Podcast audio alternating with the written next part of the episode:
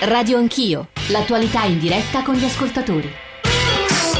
Sono le 9.34, io vorrei girare subito ad Andrea Romano e a Jonathan Hopkin quello che ci ha scritto poco fa un ascoltatore e poi parliamo di Europa, di Unione Europea, di Grecia, di chi esce, di chi non esce, insomma di che cosa andrebbe modificato, di riforme. Questa, eh, dicevo, sms, non prendiamoci in giro. L'Inghilterra esercita la propria sovranità fiscale e legislativa a favore dei propri cittadini con azioni legislative in grado di incidere sull'economia reale. Non è solo la sovranità monetaria a governare i processi economici, ma anche la capacità della politica ad individuare le regole del gioco. Eh, cosa fa il Parlamento e il governo italiano per rendere l'Italia un paese attrattivo per gli investimenti internazionali? È Sergio Passariello da Napoli, presidente Imprese del Sud. Perché, professor Hopkin, di nuovo buongiorno insegna la London School of Economics, credo che questo tema eh, del bilancia e del fatto che la Gran Bretagna abbia usufruito più che donato o dato all'Unione Europea sia un problema da porre, una questione da porre, tanto che molti ascoltatori italiani hanno detto e scritto, lo leggo qua nei messaggi che riceviamo,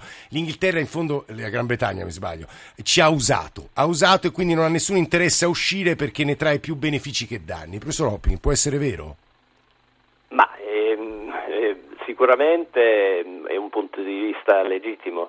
Da, dall'altro canto, qui, qui in, Inghilterra, eh, in, Inghilterra, e in Gran Bretagna c'è moltissima gente che si lamenta dei contributi netti del, del, della Gran Bretagna verso l'Unione Europea, del fatto che abbiamo un deficit commerciale abbastanza, abbastanza grande, quindi gli esportatori europei del continente diciamo, ci guadagnano potendo vendere più facilmente qua. E credo che questi discorsi sono contro lo spirito dell'Unione, in realtà ovviamente quando si mette insieme, si crea un'unione di paesi che condividono la sovranità, non ha più senso pensare in termini di, di questi vantaggi e svantaggi eh, di ogni singolo paese, però purtroppo la crisi ci ha portato a una situazione in cui questi discorsi sono predominanti, sia qua che, che in Italia. Le, le rivolgo un'ultima domanda, professor Rocchi, per il momento. Che cosa la crisi ha fatto ai paesi europei? Perché collegato con noi c'è Teodoro Andreadis Singellakis, giornalista greco che ha scritto un libro intervista eh, con Tsipras e credo quindi che ha vinto. Non voglio dire che abbia beneficiato della crisi perché tutt'altro la Grecia ha patito la crisi in maniera anche fisica terribile, ma insomma lì l'uscita dalla crisi è stata completamente diversa da quella di ieri britannica, giusto professore? Sicuramente, e qui certamente abbiamo sempre avuto un rapporto difficile con, con l'Europa, con l'integrazione europea. È anche vero che se, la, se, il Regno Unito fosse stato nell'euro, io penso che sarebbe già uscito a questo punto, perché la, l'uscita dalla crisi sarebbe stata decisamente più, più difficile. La, l'autonomia fiscale e monetaria che manteniamo ha permesso eh, di, di, dare un po', un po', di fiato all'economia che, che rimane ha ancora enormi problemi, però non, ha, eh, non è chiusa in questo sistema rigido ehm, in, in, con i legami fiscali monetari eh, dell'euro e questa è un'enorme differenza. Nonostante ciò il sentimento contro l'Unione Europea è fortissimo qua e, e sicuramente eh, ci sarà adesso un referendum in questa prossima legislatura. Sì. Eh, per decidere se uscirne o, o rimanere. E la sua previsione qual è, professore? Perché Andrea Romano, ma anche gli ospiti eh, della prima parte erano piuttosto ottimistici, nel senso che gli inglesi non usciranno dall'Unione, a suo avviso? Ma sicuramente ehm, la tendenza predominante in queste grandi questioni è di lasciare le cose come stanno, quindi anche se c'è moltissimo disagio, soprattutto su questioni di immigrazione e penso che sarebbe difficile che una maggioranza di britannici facesse un, un, un passo co- così, così, grosso. No? Però eh, sarà una campagna complicata perché finora i britannici hanno sentito soprattutto propaganda negativa nei confronti dell'Unione Europea. Nessun punto... partito politico ha voluto fare un discorso positivo. Eh, questo è di grande interesse quanto ci sta dicendo Jonathan Hopkins. Prima di andare a Singhelakis, Andrea Romano, lei poco fa ha difeso l'euro attirandosi anche delle critiche dei nostri ascoltatori e tuttavia l'impressione di una gabbia è vissuta almeno dalla, dai paesi della fascia sud e tra poco parleremo di Grecia, c'è ancora, c'è ancora Romano. Sì, è comprensibile questo sentimento, eh, dire, anche se dobbiamo sempre ricordare che soprattutto i paesi della fascia sud hanno fatto politiche di bilancio prima dell'euro, che erano politiche che poi si ripercuotevano negativamente sulla popolazione. Ora Chiaro che è difficile ricordare l'Italia degli anni 70 e 80, però l'Italia degli anni 70 e 80 prima dell'euro era un paese in cui si faceva inflazione, si aumentavano le tasse, si stampava moneta. Non abbiamo mai avuto negli ultimi decenni quel dire, rigore fiscale ed economico che hanno avuto paesi come la Gran Bretagna che dire, hanno potuto anche beneficiare e restare fuori dall'euro e che ora riflettono sulla possibilità di entrarci.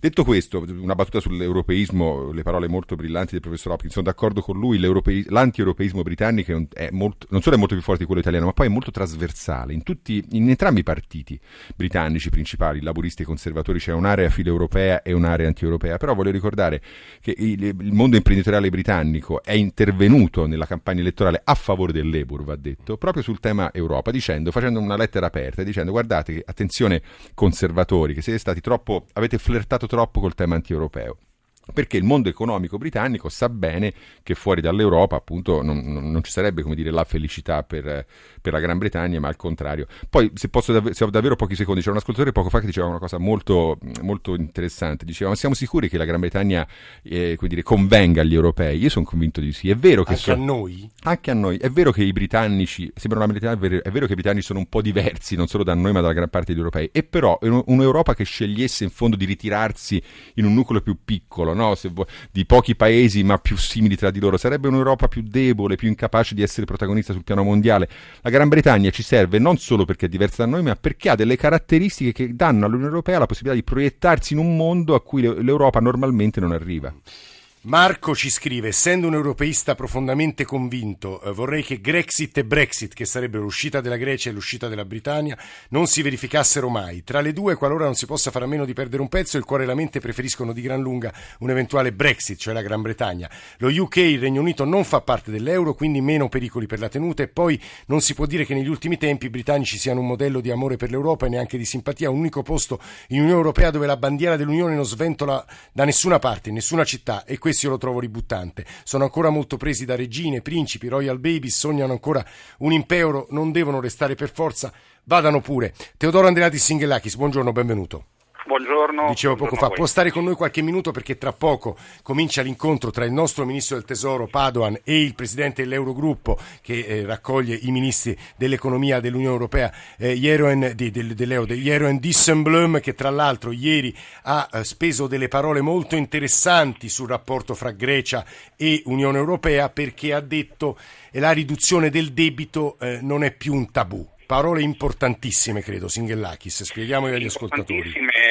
Fanno vedere probabilmente che c'è un accordo, diciamo così, anche fra i creditori, perché negli ultimi giorni, secondo quanto era filtrato, c'era una forte divergenza tra Fondo Monetario Internazionale e partner europei perché il Fondo Monetario Internazionale insisteva che ci deve essere in poche parole un nuovo taglio del debito, se no il debito greco è irrealistico e non è più rimborsabile e quindi non ci può essere ripresa economica.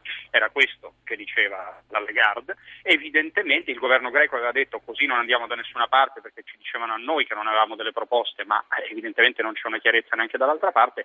Evidentemente questa fase di stallo si sta superando.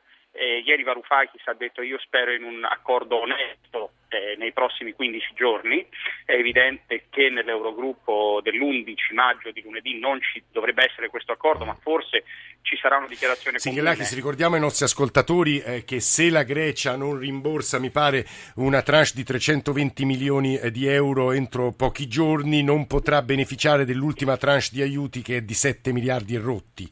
Giusto? Sì, diciamo un circolo, è un circolo vizioso da cui si deve cercare di uscire. Era proprio questo che diceva il, il governo greco, che se non si esce dal circolo vizioso di prendere soldi per restituirli subito dopo, eh, lo sviluppo non ci potrà essere. In Grecia in questo momento si è più ottimisti che si riuscirà a chiudere questo programma di aiuti in corso con i 7 miliardi che ancora deve ricevere la Grecia e poi da giugno, come ha detto anche Padoan tra l'altro, eh, far cercare di partire un nuovo programma volto più al sostegno dell'economia e al sostegno dell'occupazione, perché ricordiamo che la disoccupazione è al 25%. Ora il problema è vedere se queste linee rosse che ha messo il governo greco, soprattutto per quel che riguarda a questo punto il lavoro, mm-hmm. cioè dire no a licenziamenti collettivi e dire eh, no in questo momento alla riduzione ulteriore degli stipendi e delle pensioni, se verrà accettate dai partner. Scusi Singhelakis, ma licenziamenti collettivi e no alla riduzione degli stipendi e delle pensioni sono due delle richieste della Troica? Eh, sono due, sì, sono due delle, delle richieste della ex Troica che adesso viene chiamata ulteriori, quindi ulteriori riduzioni di personale e sì, di stipendi. E tra l'altro il, il governo di Atene ieri ha, ha, pubblicizzato, ha, insomma, ha tirato fuori una ricerca che mostra che l'aumento dei licenziamenti e la compressione dei redditi non ha assolutamente portato sviluppo, anzi, perché la Grecia come l'Italia in gran parte si basa sul consumo sì. privato la ripresa delle le invito lei come Romano e come Hopkins ad ascoltare assieme a noi questo WhatsApp audio. Ecco. È ora di smetterla con questa storia che se si esce dall'euro è un disastro. I paesi che stanno meglio in Europa, che sarebbero tra, tra, tra qualcuno, in Norvegia e Svizzera, sono i paesi che non sono entrati nell'euro e non gli interessa niente di essere in questo baraccone ma- che manteniamo tra Bruxelles e Strasburgo, altre cose che non capisco perché debbano avere queste due sedi, stare tre giorni in uno e tre giorni nell'altro e non mi si venga ancora, ribadisco, a dire che sarebbe la catastrofe. Non mi sembra che in Svizzera e in Norvegia ci sia la catastrofe. Sono Carlo di Riccione. Che dice Carlo Romano? Ma, non vorrei essere ripetitivo, ma sono, tanto sono casi molto diversi. Insomma, la Norvegia eh, è ricco, è, ricco insomma, è il paese con i più ampi giacimenti petroliferi del continente. La Svizzera è la Svizzera, no? per dire una banalità. Dire, l'Italia è l'Italia, quindi l'Italia per la storia italiana, per quello che è stata la nostra vicenda e per, nostri, dire, per quello che è successo tra noi e l'Europa, l'euro è stato, voglio essere davvero ripetitivo in questo caso, uno strumento non solo di dire, disciplina economica e fiscale, ma anche un grande strumento a disposizione delle nostre imprese che concretamente ha reso diciamo, più facile per noi eh, l'attività economica. Dopodiché eh, io davvero non voglio usare parole come disastro, catastrofe, però chi usa, non, non, è il caso del nostro ascoltatore per carità, ma quei partiti politici che usano il tema antieuropeo in modo così, come dire, propagandistico, penso, per non fare nomi, insomma, penso alla Lega o a Grillo, alla fine poi non, non, non dicono come l'Italia potrebbe vivere senza euro. Io faccio sempre la battuta, non so se Salvini pensa al marengo padano come moneta diciamo, per, a cui tornare, però nessuno ha un'alternativa all'euro, non ce l'ha nemmeno Farage in Gran Bretagna perché alla fine dei conti. Credo sia interessante, Romano, a questo punto sentire qual è lo stato d'animo dei greci rispetto all'euro e all'Unione Europea in questo momento molto complicato. Singhellakis. Ehm, l'ultimo sondaggio uscito proprio nelle ultime ore dice che i greci, la stragrande maggioranza, cioè che si troverà un accordo sì. e che ritiene che l'atteggiamento del governo sia, anche se duro, sia quello, quello da seguire. Eh, dopodiché è ovvio che non si vuole in questo momento uscire dall'euro perché ci sono scenari di, di incertezza, però è, è, anche vero che eh, la Grecia in, questo, in, questi cinque anni ha perso un terzo del suo potere di acquisto e del PIL, eh, quindi eh, si dice sì, non vogliamo uscire dall'euro ma non vogliamo neanche continuare in una via che ci porti in discesa e non, e non in salita. E comunque l'ultima cosa che vorrei dire è che ci vuole un compromesso perché chi pensava a nuove elezioni, nuovi governi greci, lo stesso sondaggio mostra che Sirisa nelle intenzioni di voto ha 20 punti percentuali di vantaggio sul centrodestra, quindi eh, nuove elezioni eh, probabilmente rafforzerebbero Sirisa e non porterebbero eh, a un cambiamento del governo. Questo è molto interessante questo dato che ci dice Singhellakis. Molto, dire. molto, sì. penso anch'io se posso, non, eh. pur non essendo un esperto di vicende greche, che certamente vicenda, insomma, immaginare ulteriori licenziamenti collettivi, un ulteriore taglio a livelli di vita che insomma in Grecia hanno avuto un drastico e radicale abbassamento è davvero Sarebbe improbabile. Ma devo dire, sul tema dell'Europa, l'Europa si è anche mostrata come dire, capace di adeguarsi, di compromessi, non dobbiamo immaginare l'Europa. Però allora come... Romano, capace di adeguarsi, ma c'è bisogno di passi ulteriori, ora dico una cosa banalissima, però riprendo anche alcuni dei passaggi di un discorso che ha fatto il ministro Padoan ai lincei un paio di giorni fa. Padoan sta per incontrare Düsseldorf, lo dicevamo poco fa, tra l'altro Singhellakis sta per seguire quell'incontro. Abbiamo preso di quell'intervento ai lincei un minuto e dieci, un minutino, che però ci sembrano significativi anche ai fini delle cose che stiamo dicendo stamane a Radio Anch'io. Se non c'è una visione sistemica, c'è il suo contrario, che è una visione di frammentazione che è quella che abbiamo visto emergere nel periodo più acuto della crisi. E quindi il futuro della zona euro è profondamente messo in discussione perché vengono via via meno gli incentivi a stare assieme e accrescono gli incentivi a scappare. Io sono convinto che ci sono tutte le condizioni politiche e anche di pressione sociale affinché l'Europa possa e debba fare un salto di qualità nella sua governance. Perché quindi non si fa questo salto? Per una ragione eh, profonda, che non è di tipo tecnico, ma di tipo, come dire, quasi fondante, di un valore fondante dell'Europa, la mancanza di fiducia reciproca. Fare un salto verso una governance più efficace significa andare verso una progressiva mutualizzazione, una messa in comune delle risorse intese in senso lato che è la cosa più difficile che l'Europa deve affrontare. L'ipotesi del vivacchiare e strisciare sul fondo, muddling through, non funziona. Tra pochi anni ci sarebbe una nuova situazione di crisi e la volontà e la possibilità di affrontarla potrebbe essere più debole di quella di oggi. Perché credo che queste parole di Padoan siano molto interessanti? Le giro subito a Singhellakis, poi a Hopkin e poi a Romano Singhellakis perché in fondo un gruppo sta insieme se c'è fiducia reciproca e tra la Grecia e alcuni membri, forse alcune figure dell'Unione Europea questa fiducia si è rotta, Singhellakis. Sì, diciamo con Dijsselbloem ci sono stati momenti abbastanza critici diciamo così, e lo stesso con la Germania, ma poi Germania è molto complesso perché nell'ultimo periodo si vede che Tsipras con la Merkel ha un rapporto molto migliore di quanto il governo greco nel suo complesso non abbia con Schäuble, quindi anche la Germania evidentemente non è un insieme monolitico eh, e a parte questo eh, sono molto interessanti le parole del ministro Padoan perché vuol dire mettere insieme le risorse a un certo punto con delle regole comuni vuol dire mettere insieme anche il debito. Esatto, mutualizzare eh, il debito e alla fine arriviamo si sempre risolvere come si risolve negli Stati Uniti eh, aiutando chi ha difficoltà. Però i tedeschi volta... probabilmente non l'accetteranno mai, Singelakis, è inutile eh, questo è purtroppo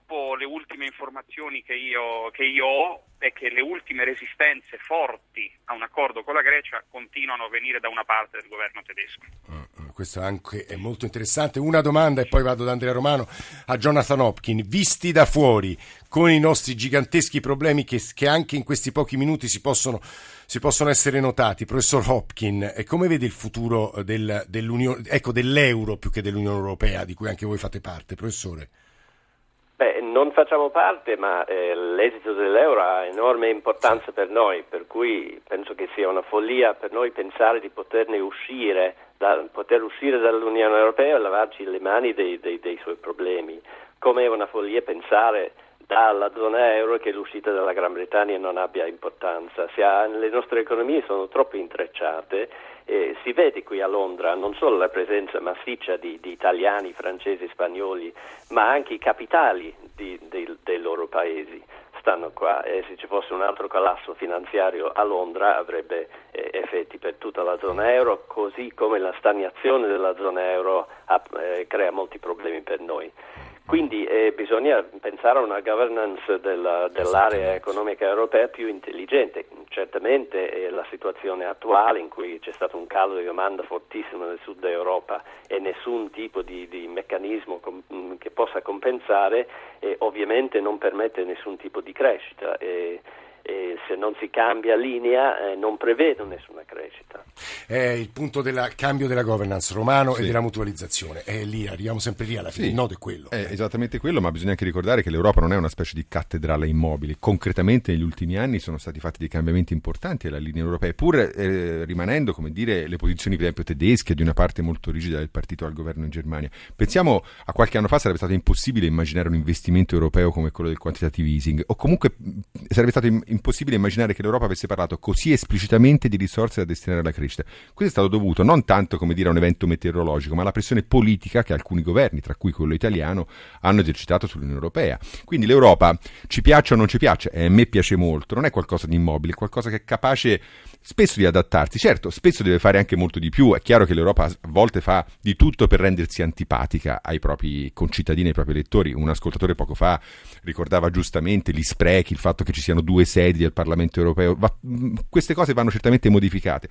Però l'Europa siamo noi, non è qualcosa di esterno, come dire, che ci ha invaso e ci ha colonizzato. È poi il risultato dei vari governi europei, compreso quello italiano, eh, come dire, ha, è riuscito anche a spostare l'equilibrio politico dell'Europa più sul tema delle risorse e della crescita rispetto invece, come dire, ce lo ricordiamo, l'ortodossia rigorista di qualche anno fa, che era indispensabile per carità rispetto a quello che era successo. Oggi siamo davvero in un'altra fase. Eh, Alberto da Vicenza, buongiorno. Alberto è caduto, allora ne approfitto per leggere il messaggio di Fabio da Cagliari, da indipendentista. Socialista europeista, non posso che vedere con favore il successo dello Scottish National Party, ma rimane l'amaro in bocca nel pensare che l'Unione Europea ad oggi non consente ad uno Stato che ottiene l'indipendenza di far parte in automatico dell'Unione come fosse un sistema punitivo per questo tipo di scelta. Vorrei rivolgere un'ultima domanda a Singhellakis e a Romano. A Singhellakis rubandola agli ascoltatori che si chiedono e chiedono a voi greci, Singhellakis, ma perché non uscite dall'euro e vi fate aiutare o pagare i vostri debiti con un prestito ponte dalla Russia? Lo dico sorridendo perché con Romano dicevamo che domani a Mosca sarà un grande giorno perché si celebra la vittoria della grande guerra patriottica, 9 maggio. Alberto da Vicenza però l'abbiamo recuperato. Alberto. Sì, buongiorno, grazie per l'opportunità. Eh, velocemente volevo dire sì, Europa, però cioè, diritti, doveri e anche diritti però. Invece mi sembra che noi come Italia siamo sempre trattati un po' solo, solo doveri. E dopo, eh, non ho tempo per, volevo fare un altro discorso, ma non c'è tempo. È troppo lungo, se ecco, riesci a farlo in 20 sì, secondi, questo, Alberto. No, no, volevo dire che naturalmente se lei guarda la cartina geografica, Italia e Spagna, naturalmente sono destinati a staccarci dall'Europa. Eh, eh, no, purtroppo Alberto, no. ho sentito anche altre cose. Eh, va bene. Teodoro Andreadis Singellakis su quella secca domanda degli ascoltatori, poi chiudiamo una considerazione romano. Una, una risposta breve, uno perché se no l'Europa allora vuol dire che non sarebbe in grado di affrontare nessun problema e le cose non possono andare sempre bene. E l'altra risposta potrebbe essere che all'inizio della crisi il debito greco era il 120% del PIL, ora è il 175%. Evidentemente anche questa Europa eh, nella gestione della crisi, nell'aumento del debito greco ha delle responsabilità ed è bene che collaborando con la Grecia cerchi di risolvere il problema. Grazie Singellakis. Romano, per chiudere. Sul tema della Russia? Eh, no, però forse sul tema dell'Europa pacifica. Lo diceva no, Sabino Cassese certo, stamattina ai nostri certo. microfoni. No, è vero. Ci ha dato pace, se non altro. Ci ha dato la pace, quella è stata una grande vittoria. C'è la generazione cosiddetta del never again, no? la generazione degli europeisti che non volevano che si ripetesse il massacro. Oggi l'Europa deve trovare altre motivazioni, non possono più essere quelle nobili e grandiose di coloro, la generazione degli europeisti che fecero l'Europa perché non volevano più il massacro della prima e seconda guerra mondiale. Compito degli, euro, degli europeisti e dell'Europa è di trovare motivazioni diverse, basate anche sugli interessi nazionali, perché gli interessi nazionali non sono una cattiva cosa, sono una cosa naturale che vanno, come dire, compresi e intrecciati con l'interesse europeo. Io sono convinto che l'Europa avrà l'elasticità e l'intelligenza sufficiente per farlo. Lei scommette che su un referendum britannico i britannici sceglieranno di non uscire? Ma assolutamente no. Il caso britannico ci dimostra come l'Europa poi alla fine, nonostante tutte le magagne, è in grado di conquistare anche un popolo come quello britannico, lo ricordava poco fa un ascoltatore, che non ama esporre la bandiera europea, no? che anzi ha immediatamente una reazione un po' di antipatia nei confronti della parola Europa, opposta a quella che hanno gli italiani. Nonostante questo, i britannici hanno sempre scelto di stare in Europa perché ne hanno visto anche concretamente, i britannici sono sempre molto pragmatici, no? non sono idealisti, hanno sempre visto visto gli interessi e l'utilità di stare in Europa piuttosto che appunto la distanza dal nostro continente. Andrea Romano, grazie per essere venuto nei nostri studi qui a Radio Anch'io, grazie che adesso dà la linea a Victory Day, il giorno della vittoria. Arcangelo Ferri e Leonora Belviso ci accompagneranno in un viaggio su quella magnifica giornata di vittoria, appunto di chiusura della seconda guerra mondiale con dei contributi sonori bellissimi, quindi davvero ascoltate con tanto d'orecchie. Eh, stamani in console c'erano Antonello Piergentili, Roberto Guiducci e Antonio Bulgherini e poi la squadra che ogni giorno compone Radio Anch'io, Alessandro Forlani, Nicola Amadori, Valeria Volatile, Alberto Agnello, Alessandro Bonicatti, Camilla D'Angeli, Valentina Galli in regia. Cristian Manfredi. Nel ringraziarvi molto per l'ascolto e nell'augurarvi un ottimo fine settimana. Vi ricordo che se volete riascoltare questa trasmissione, pezzi di trasmissione, in generale le trasmissioni di Radio 1, basta che andiate sul nostro sito, in particolare sui siti delle singole trasmissioni e poi c'è un facilissima indicazione per il podcast, per il riascolto, per il riascolto in streaming. Scriveteci poi per suggerimenti, critiche, insomma per quello che volete a radioanchio, chiocciolarai.it. Grazie ancora per l'ascolto, davvero un buon fine settimana. Adesso la linea al GR e poi a Victory Day.